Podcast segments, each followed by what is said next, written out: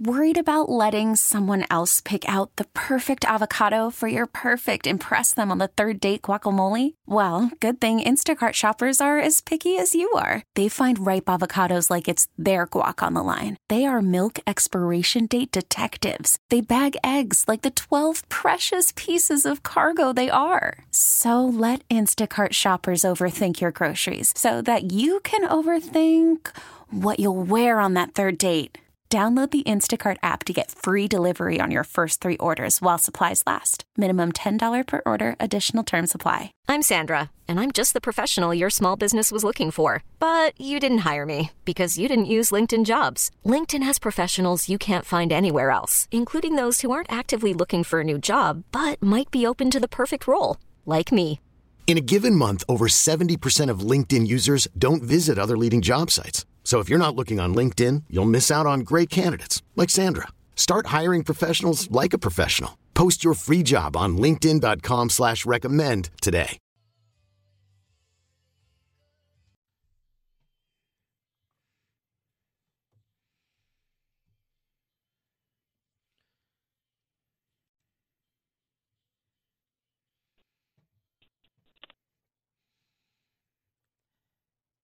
Seven thirty-one on New Country YCD, and we wanted to say good morning to Governor Whitmer. Good morning, Governor. Good morning. Glad to be with you. Uh, we've had uh, about thirty thousand people respond to the questions that uh, we put out there, and if people want to ask you questions or they have something that's on their mind, uh, of course, so many people uh, with you know, anger, I guess, and they're upset and things like that with everything going on, which is absolutely understandable. But uh, we know that, you know, you're saying that you're going based off science. And uh, I guess let's get right to the questions this morning. Okay, well, I, I, I will ask the first one, and you know, Governor, thank you so much for being on with us this morning. You had a, a, press conference yesterday and made this announcement about free tuition for essential workers. And Carrie uh, from Detroit, she wrote in and said that she is a security officer and has been working, uh, you know, all along, has never had a day off since and uh, since all this began. And she wanted to know, um, with that great program that you announced, who would actually qualify for that, and how does it work? So we are, I think, the first in the nation to do something like this. It is going to be emblematic uh, of, I think, our commitment and gratitude to people who have put their own lives at risk to take care of the rest of us. And so we modeled it after the GI Bill that was um, created after World War II. People who served our country, who made an incredible sacrifice for all of us wanted to be um, the country said we're going to support them now that they've helped us get through this and and so that they can make a better life for themselves and and the rest of their lives and so this um, is about futures for frontliners. These are for people who have been showing up and putting themselves in danger. the nurses and the doctors and the um, grocery store clerks and the sanitation workers and the child care uh, workers. And so this really awesome. is a, a span of people that have been doing what they do, right? They serve the public, they protect us, they keep us safe, they attend to us when we are ill. Um, and and they've done it at their at the you know potential expense of their own health and and we want to thank them and this is a way that we can also boost the number of people that have advanced skills in Michigan and I think that's um, a goal that benefits every single person in our state. So, this uh, person who's asked the question, I think that um, it, it sounds as though that they would be eligible for it, and I think hopefully that they'll, once we get past this crisis, be able to make use of it. Governor, Great, thank you. A lot of people uh, weighing in saying, "When am I going to be able to get a haircut again?" yes, I know. Uh, trust me, I'm in the same boat. I'm contemplating like giving shears to my 18 year old, and I'm not sure if that's a good idea or not. Um, I would probably hold off on that a little bit. I know. I haven't seen my husband's hair this long since college. I'll admit she's already colored it once. but anyway, uh, you know, I think that you know the the nature of work is what we have to really assess as we are reengaging sectors of our economy. We're asking questions to make sure that we're scared, you know, that we are able to rate a particular sector for the level of risk that it poses. So we're asking questions like, is the work performed inside or outside? If it's it's outside, it's it's lower risk. If it's inside, then we have to ask questions: How densely are people um, doing this work? Are are they touching one another? Are they touching the general public? And for these kinds of questions, you can see that any service that is a person providing the service in an enclosed space that is actually touching a member of the general public has carries with it a little higher risk, and that's why protocols to bring that risk down are really important, like wearing masks and having uh, sanitate you know, sanitizing protocols in place that once they get out of the chair, the chair is wiped down. That if tools are shared between people who are cutting hair, that uh, we get you know duplicative tools so that we mitigate how many people are touching the same surfaces. These are all really um, important uh, things that we have to promulgate in order to reengage safely. And so, as we have started to reengage, and we are going to reengage construction, which is further apart, and we've got the protocols to keep people safe. We're going to keep turning the dial so long as we don't see COVID 19 spiking anywhere. We're going to keep turning the dial and taking the next step. But we've got to have those protocols in place. And so we are working with people in industry to make sure that uh, their ideas are, are driving the protocols. They're asking for us to do this because what we've seen in Georgia, for instance, is they've said go ahead and start start going back to work in in this particular industry, and people aren't showing up because they're afraid. They're afraid because they don't have the right protocols, and so people who are owning businesses aren't even opening because they're concerned as well. And that's why it's really important we get this right because when we take this step, we got to make sure that we're confident people can be safe doing it and that the public can feel safe re-engaging in it too. You know, you're right. It's funny. My daughter lives in Atlanta, and she said nobody needs her hair or nails done more than my daughter right now. And she's like, "Mom, I'm scared because these places are opening up." And I said, my advice to her was, just because they're open doesn't mean you have to go. You know, so she's right. she's she's not going, just like you said. And along those lines, uh, we have a question. Jessica from Lincoln Park wanted to know, Governor. Um, she said, when will non-COVID medical care resume? She said that she actually had a surgery that was canceled, and would love to know when she will be able to uh, reschedule um, non-COVID medical procedures and dental, optometry, stuff like that.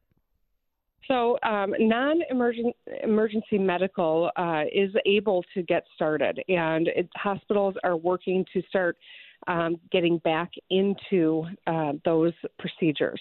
You know, there are. It's interesting. I, people in the legislature tend to say, "Oh, non-essential."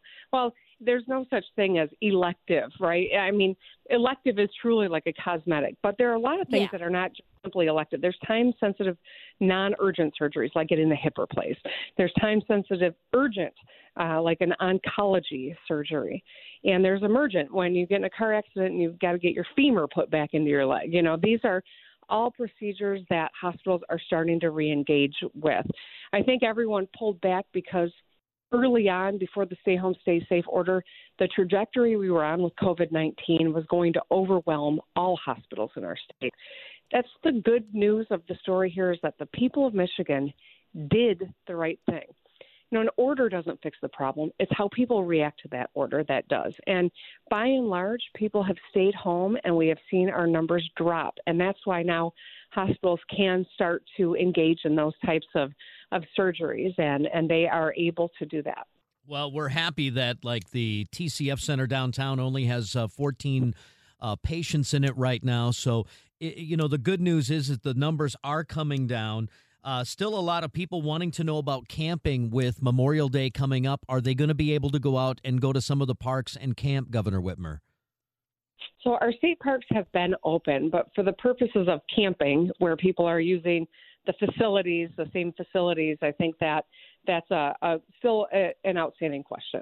And we are working um, we're working 24/7 with our epidemiologists and public health experts, as well as you know industry leaders, as we are assessing risk inherent in different activities.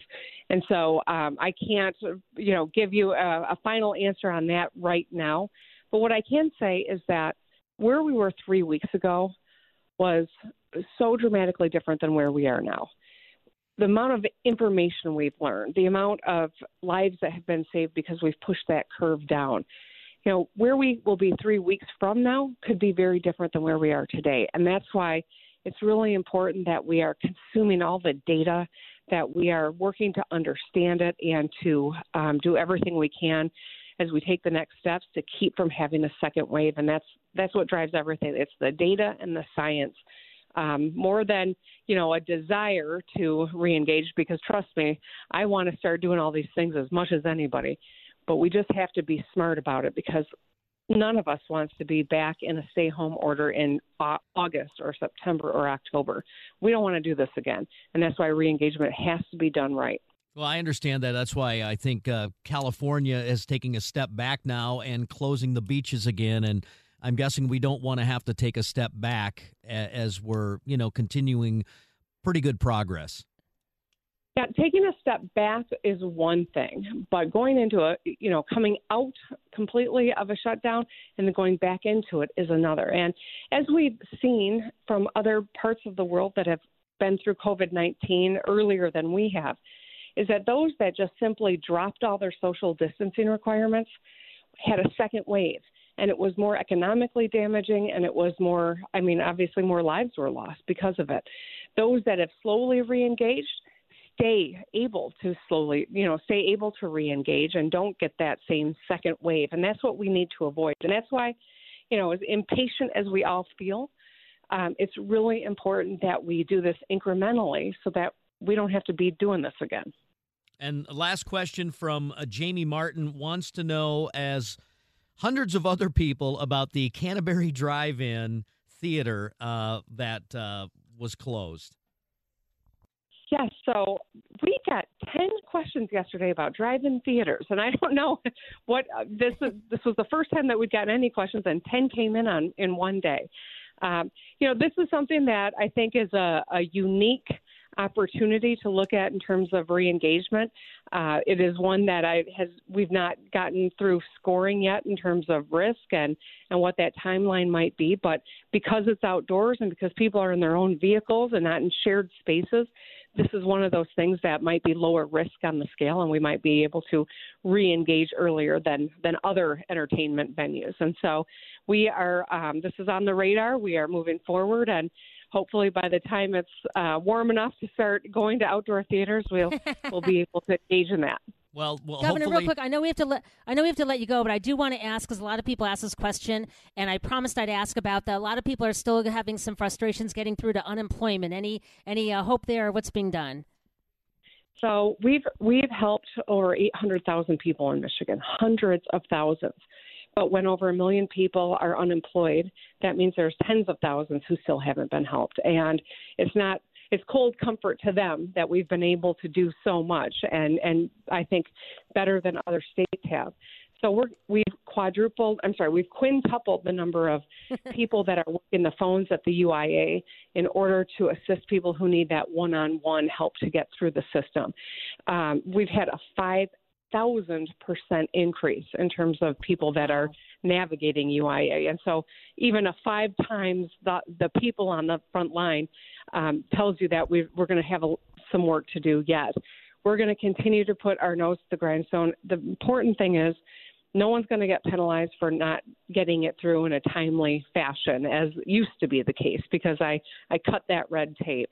I also extended the amount of time people are eligible, and so they'll actually get more unemployment right. support. But you know, it's it, it is frustrating for those tens of thousands of people, and we're working to make sure everyone gets the unemployment that they're eligible for. Governor, thank, thank you so you. much for your time this morning. We really appreciate it. We know you're a busy lady, and uh, hopefully uh, we'll hear more on your next uh, press conference and an update for everyone. And you stay safe. You thank you. Stay safe. This is New Country 99.5 YCD.